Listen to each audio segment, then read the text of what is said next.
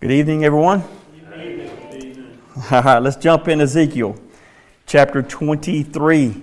This is where Todd was going to cover half and come up short.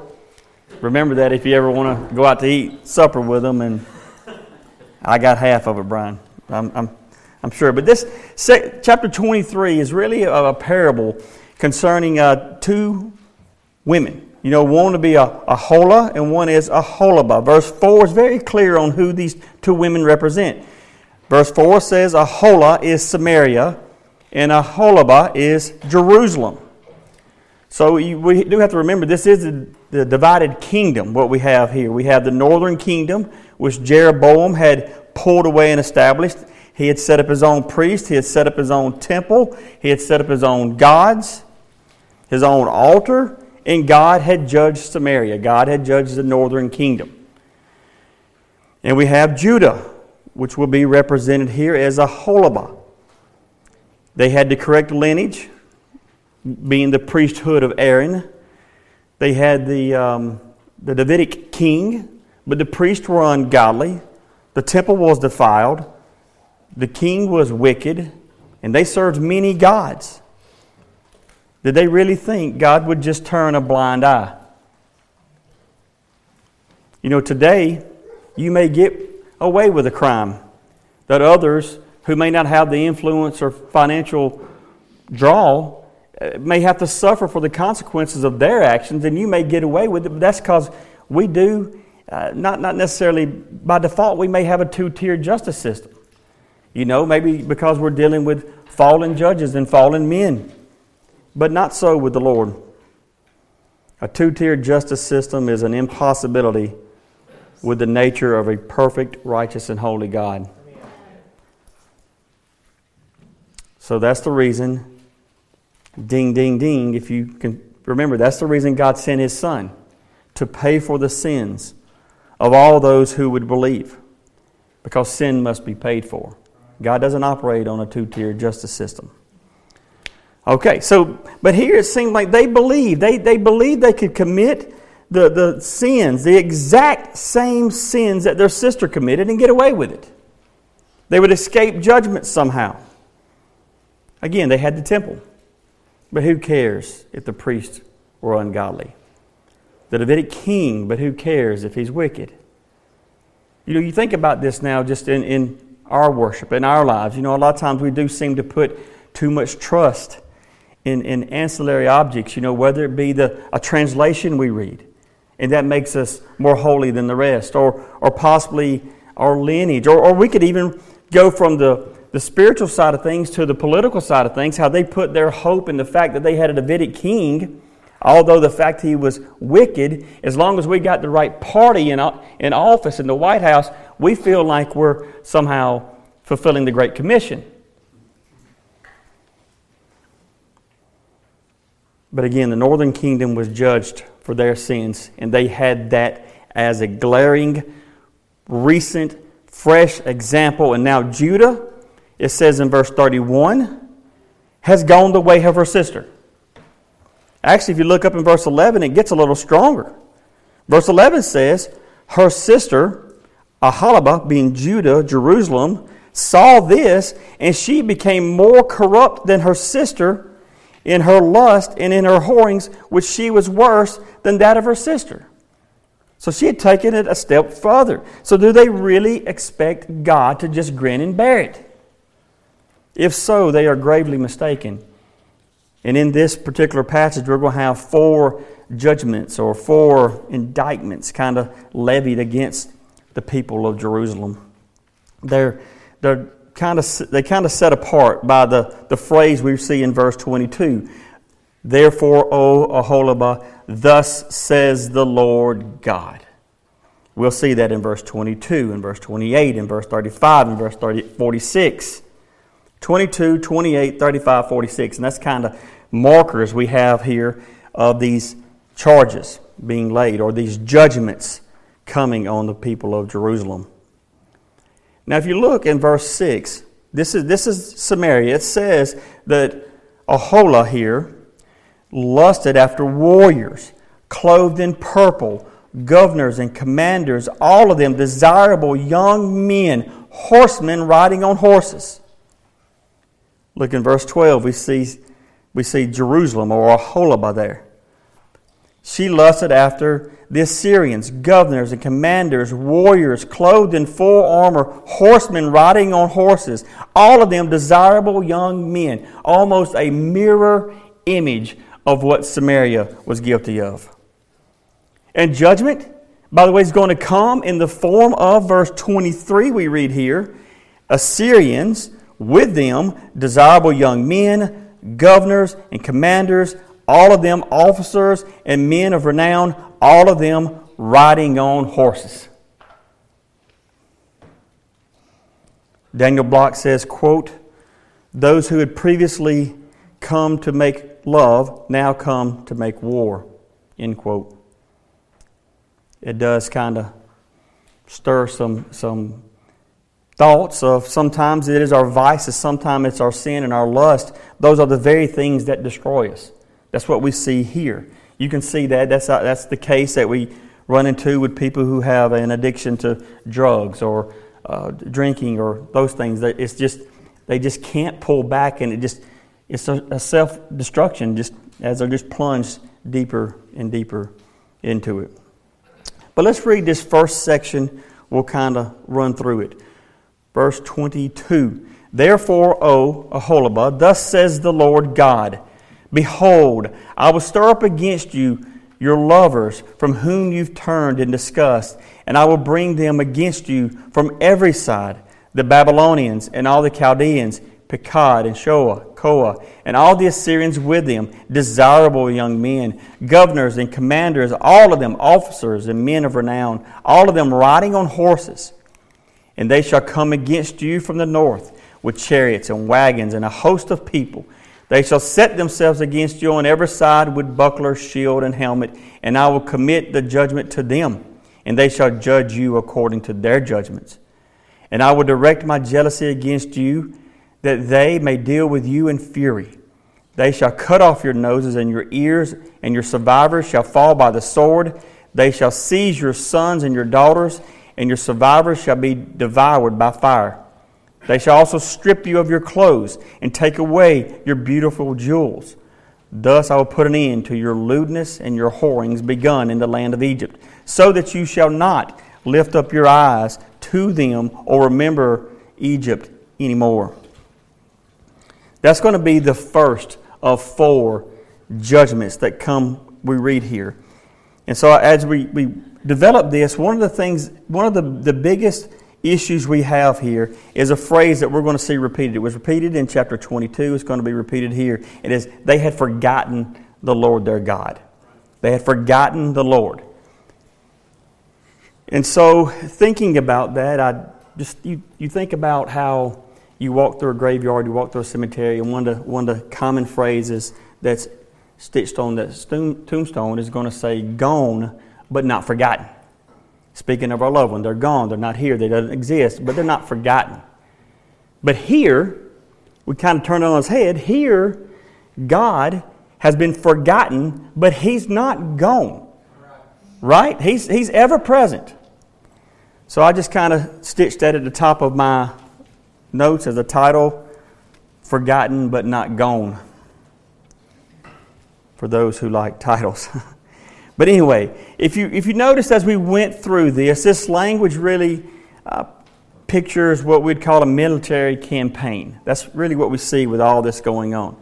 Now, which it's really detailed. I mean, this is historically accurate. You can just read about this in the annals of history, you know, where Babylon comes and just destroys Jerusalem, sets it afire, leads away captives, just does some awful things to King Zedekiah, plucking his eyes out, killing his children, killing his children in front of him first, so that the last thing he ever saw with his eyes was the death of his children. Then they gouge out his eyes. Just cruel, cruel people. It says here in verse 25 that they shall cut off your nose and your ears. Now, again, this is not, I think this is not necessarily talking about the mutilation of prisoners of war or men like Zedekiah as his eyes were, were gouged out. This was more the punishment for an adulteress. You can read about this. This is what the Assyrians and the Babylonians would do to an adulterous woman. And actually, on the cover of a 2010 Time magazine, there's an 18 year old Afghan woman who had her nose and her ears cut off. That was what the uh, was was being that was what was being sentenced by the Taliban commander. You know, she went to the Taliban court. She had ran away from her abusive husband. Surprise, surprise. You know, if he cut her ears off and her nose, it's not like he was real loving. But anyway, she ran away from him. They called her, brought her back, brought her to in front of this Taliban court, and that was the sentence they levied on her. They held her down, cut off her nose, cut off her ear, left her in the woods to die. She survives, and um, I think she's had some plastic surgery and things, according to that magazine, to, to get back to what we would, would be recognizable. But it's just a brutal, it was brutal in, in, in their day, and there's still some men who have that brutality in them. And here it says in verse 27 that your lewdness and your whoring began in the land of Egypt.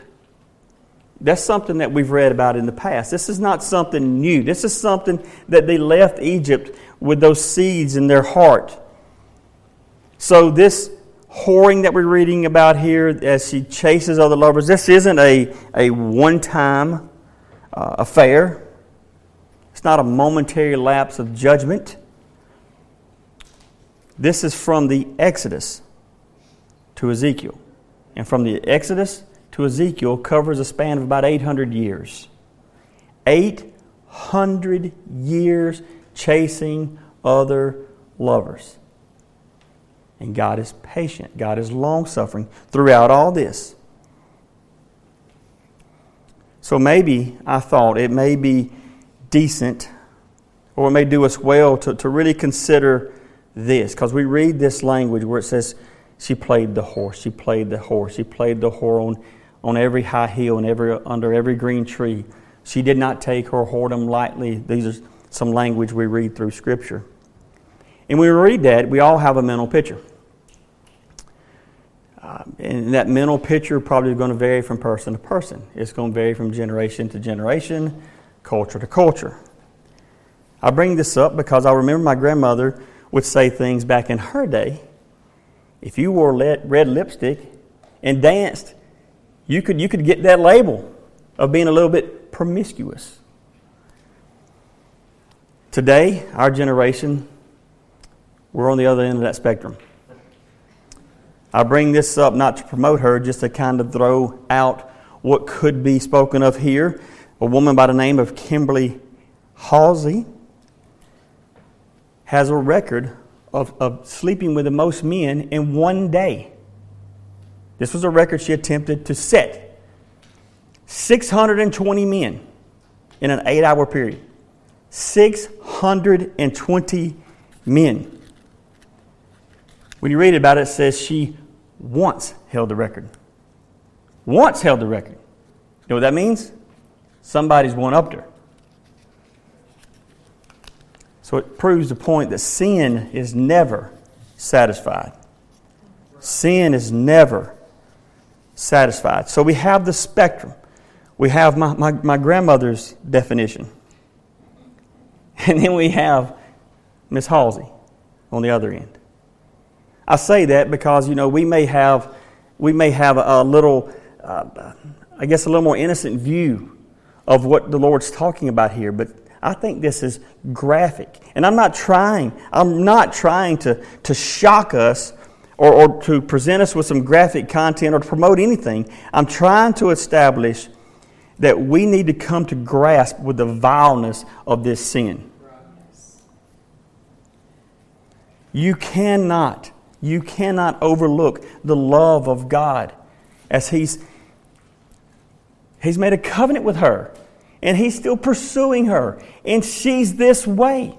She's committing whoredom on every high hill and under every green tree, much like Miss Halsey. You just cannot, cannot overestimate the love and patience of God. But anyway, he says, we'll read the next section, 28 through 34. Thus says the Lord God Behold, I will deliver you into the hands of those you hate, into the hands of those from whom you have turned in disgust, and they shall deal with you in hatred, and take away all of the fruit of your labor, and leave you naked and bare. And the nakedness of your whoring shall be uncovered, your lewdness and your whorings. You have brought this upon you because you played the whore with the nations and defiled yourself with their idols. You have gone, to, you have gone the way of your sister. Therefore, I will give you, a, I will give her cup into your hand. Thus says the Lord God: You shall drink your sister's cup, that is deep and large, and you shall be laughed at and held in derision, derision for it contains much. And you'll be filled with drunkenness and sorrow, a cup of horror and desolation the cup of your sister Samaria. You shall drink it and drain it out, and gnaw its shards and tear your breast. For I have spoken, declares the Lord God. So look, you just you read this and you see how the ones that are coming after them are the very ones that they pursued. The ones they pursued, the ones they lusted after, the ones that are now being the ones that kind of come on and attack them because he says here in verse 28, I will deliver you into the hands of those whom you hate, those whom they had lusted after. But I, I thought about this because we, we talk about relationships all the time, relationships with God. It's, it's common to hear you need to have a relationship with God. But we all have a relationship with God. We're born enemies of God. That is a relationship. To be at enmity with God is a relationship. So, what do we mean when we say you need to have a relationship with God? You know, often when we present Jesus, I'm afraid sometimes we present it in a transactional way. Like God can offer something you need, and He can. And it's really this back and forth, this transactional. That's the way most of our relationships work in business or whatever. It's give and take. Maybe it's political alliances. That was common in their day to, to marry into the family of a king or a prince of another country. It's political alliances, it's power, it's influence, even today. But God is not transactional. He's not. God is, is relational. In relational, in a relationship, a relational relationship is this it's, it's a love, a love that is willing to sacrifice even if you get nothing in return. So the point is having your sins forgiven, spending eternity in the presence of God, that's just a bonus. The real prize, the real joy is having a relationship with God. We have to see that. No longer being an enemy of God, no longer treating God as a business partner. You know, we're not, we're not following and loving the Lord because of what He does for us. That's transactional. That's getting something in return. It's just having that relationship, enjoying Him forever, to know God and to enjoy Him forever. I think Blake quotes that catechism quite often. But not so with Judah. Judah here, Jerusalem, Aholibah here, her relationships, they weren't for love. They were lust based relationships.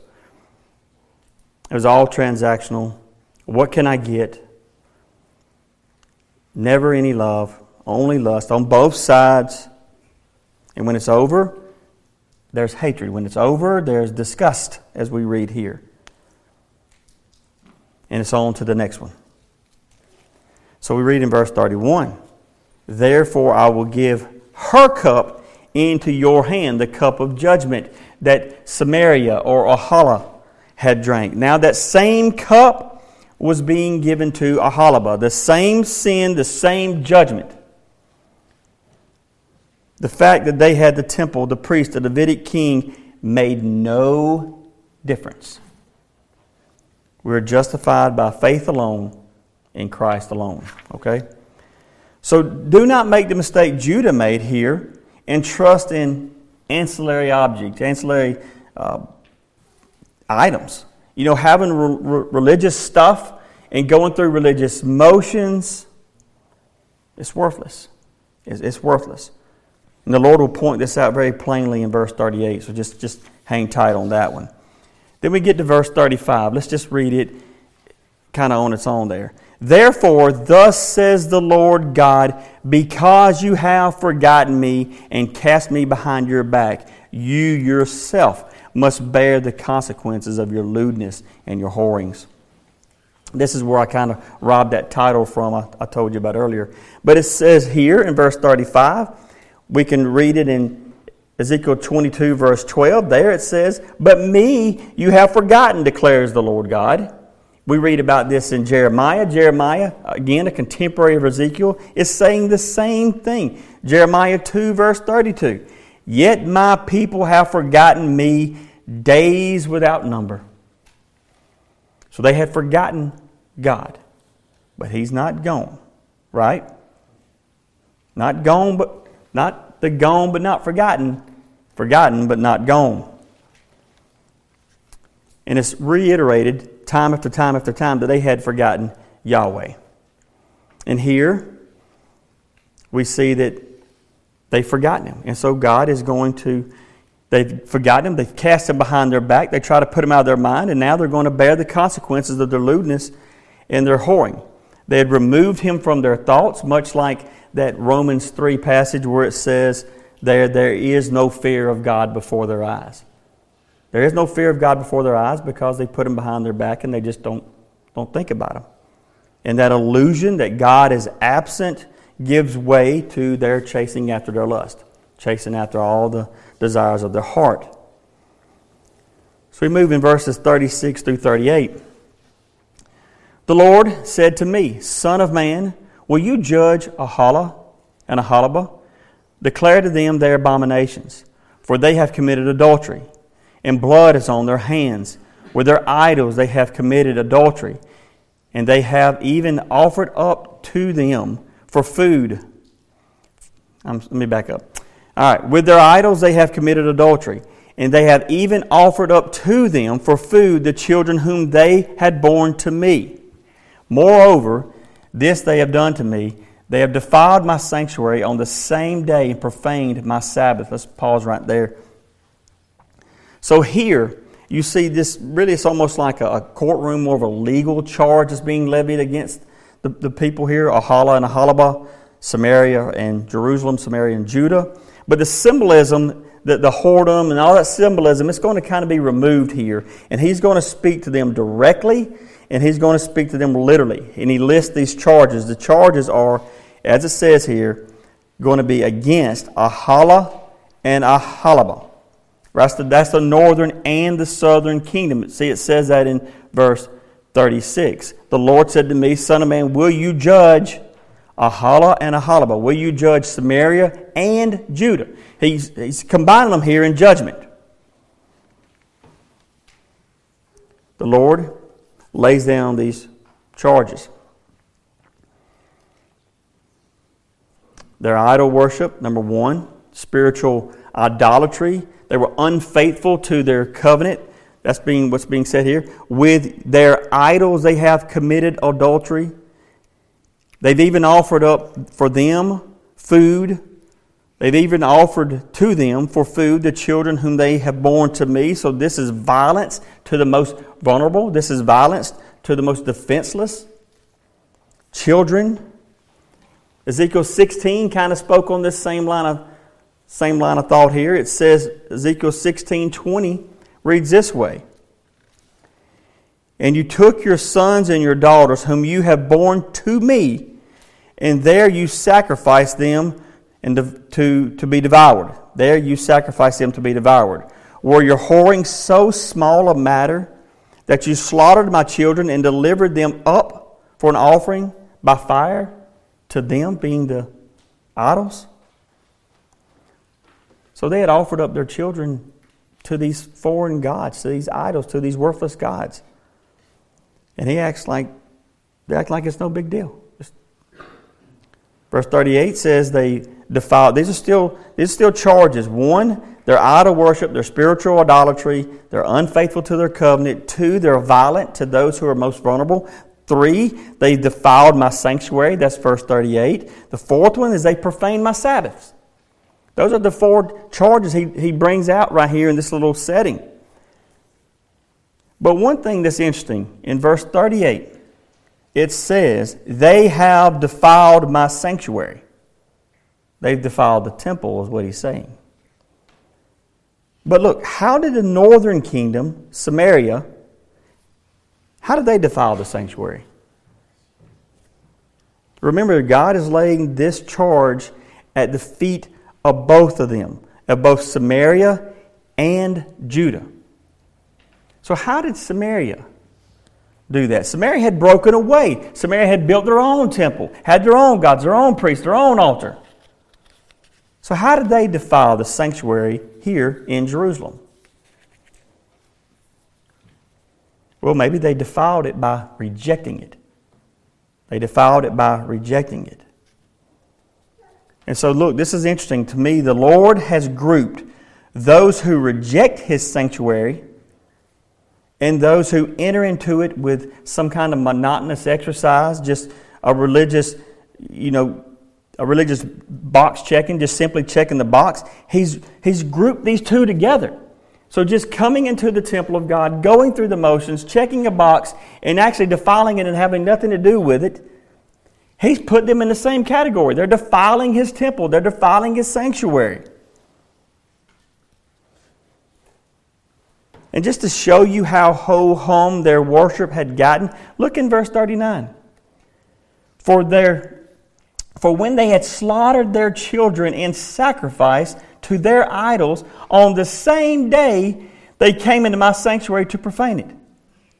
And behold, this is what they did to my house. Shamelessly. This, this shamelessly, hypocritically, they come and present themselves as true worshipers of God. On the same day that they sacrifice their children to idols, they go to the sanctuary of God to worship.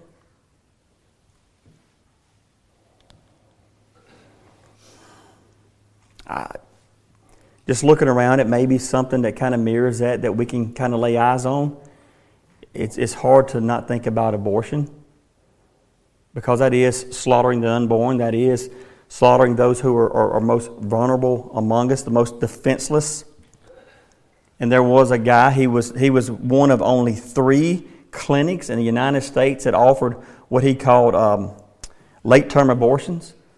He would offer them where they were way past 26 weeks, according to him, his own words.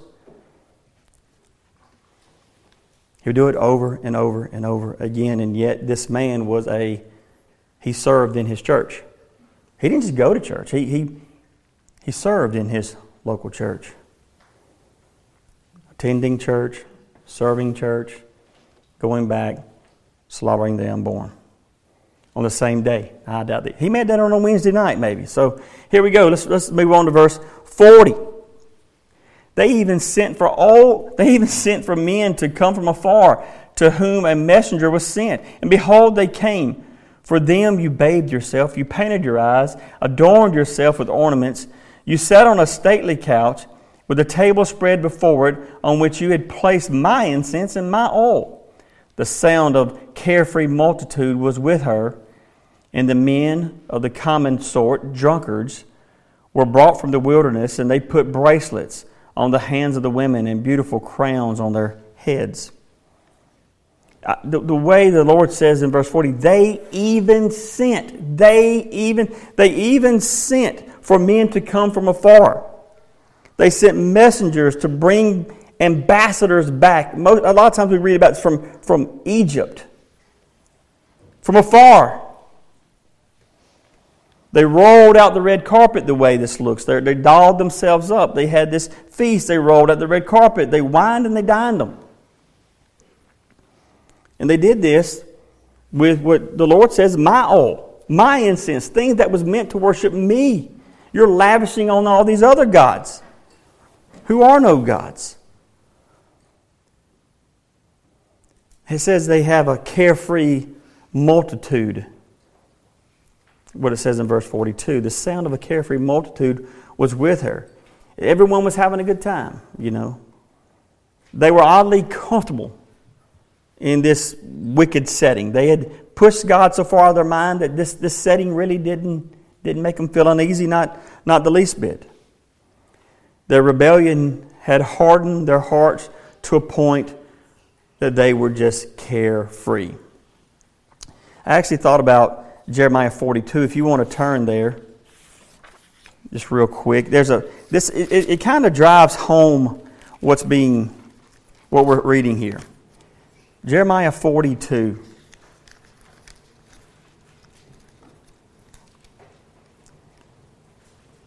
Right, so here it says the people that all the commanders of the forces, verse 1, and Jehohanan, the son of Kareah, Jezaniah, the son of Hoshea, and all the people from the least to the greatest came near and said to Jeremiah the prophet, Let our plea for mercy come before you and pray to the Lord your God for us, for all this remnant, because we are left with but a few, as your eyes see us, that the Lord your God may show us the way that we may go, and the thing that we should do. Jeremiah the prophet said, I, will, I have heard you. Behold, I will pray to the Lord your God according to your request, and whatever the Lord answers, I will tell you. I will keep nothing back from you. Then they said to Jeremiah, May the Lord be a true and faithful witness against us if we do not act according to all the word with which the Lord your God sends you to us. Whether it's good or bad, we will obey the voice of the Lord our God to whom we are sending you, that it may be well with us when we obey the voice of the Lord our God. At the end of 10 days, verse 7, at the end of 10 days, the word of the Lord came to Jeremiah. Then he summoned them. He summoned all the commanders and the forces who were with him, all the people from the least to the greatest, and he said to them, Thus says the Lord God, the God of Israel, to whom you sent me to present your plea for mercy before him. If you will remain in this land, then I will build you up and not pull you down. I will plant you and not pluck you up.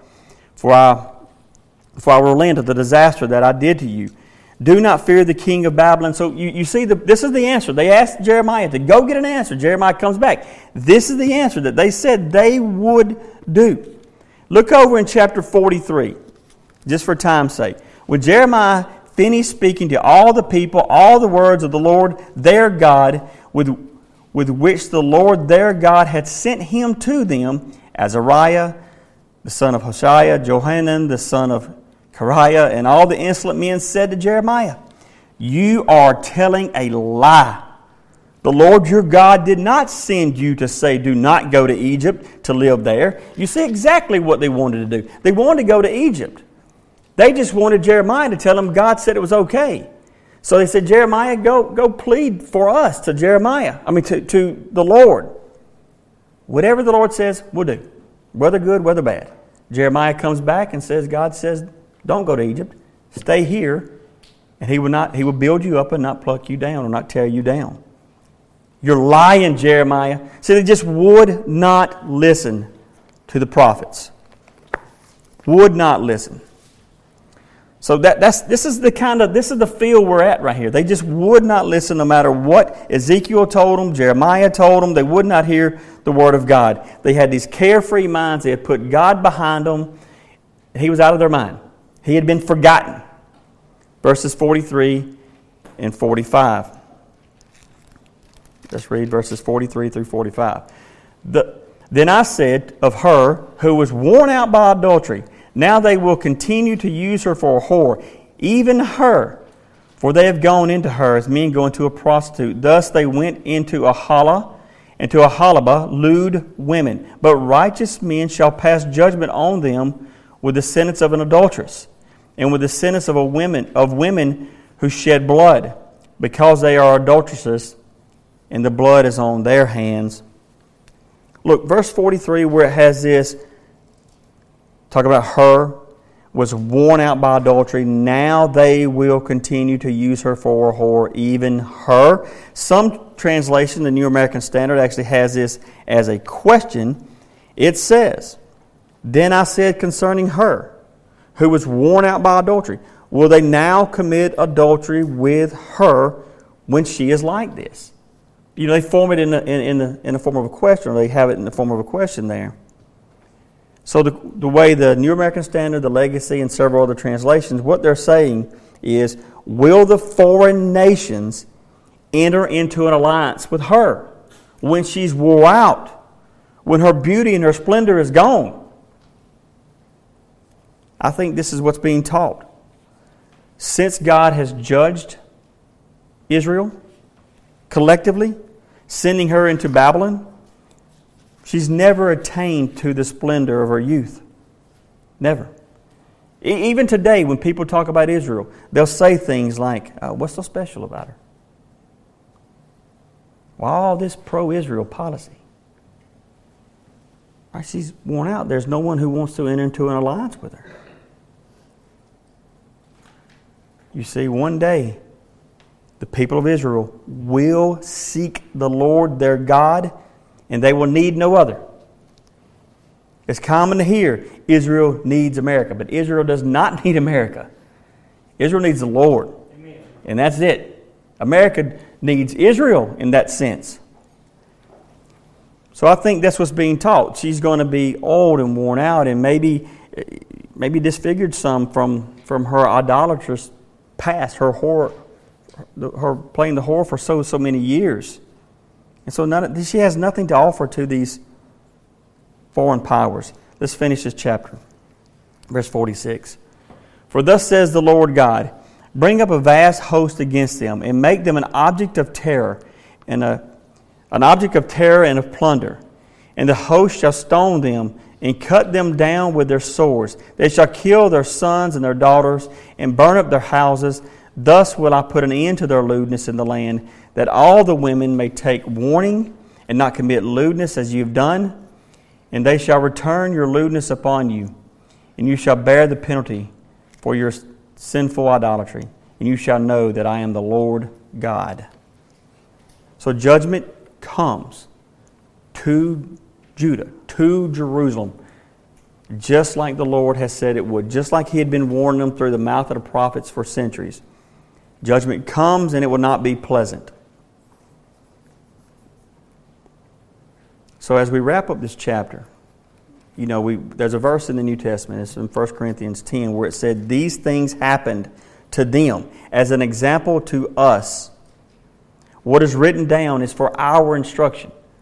So uh, that, that begs the question what can we learn from a passage like this? What can we learn from a, a chapter like this? One is we can learn that God sees through hypocrisy.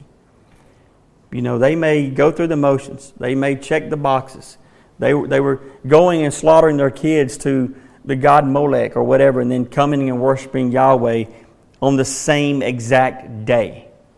God sees through that. You may fool man, but God will not be played the fool. Maybe pushing God to the back of your mind, as these people here were guilty of doing. Pushing God to the back of your mind, it may lead to um, uh, an ease, it may lead to a numbness of the things of God. So, so staying in the Word, staying among brothers and sisters in Christ, reading, praying, those things keeps God at the forefront of your mind. Never get too far from that. Or how about this? We read it in Jeremiah. We see it here. They were constantly trying to, to lure all these foreign alliances, all these foreign powers. And what they were doing is they were looking for government to save them. They were looking for government to tend to their needs, to provide for them, to protect them. The answer is always government. We just got to get affiliated with the right party in the White House. Look, our answer is not in Washington. Our answer is found in a beaten bloody Savior as he hung on the cross to pay the full price for the sins of a sheep. And there is no two tiered justice system with God. Sin must be paid for. Aholibah is paying for her sins, just like the example she had of her sister Samaria, her sister Aholah before that. We see it. We read it. We have to learn from it. We, we, we must do better. Sin will be paid for. It's either paid for on that cross at Calvary or you will pay for your sins, just like these people here. And it will not be pleasant and it will not be swift. Again, we must also keep in mind that God knows our hearts. He knows it. I mean, we can, we can come here, we can play the part, we can walk the walk, talk the talk. But He knows our hearts, and, and these men probably would have got um, voted on many school boards. You know, they probably would have been fairly high up in society, but God knows their hearts, and He knows ours as well. And so we need to pray that the Lord will give us a new nature, a new heart a new desire to, to, to follow Him, to be around His people, and to just cherish His Word and just learn what we can from it so that we can be a better Christian, a better example, and just a better ambassador for Jesus Christ. If you would, please stand.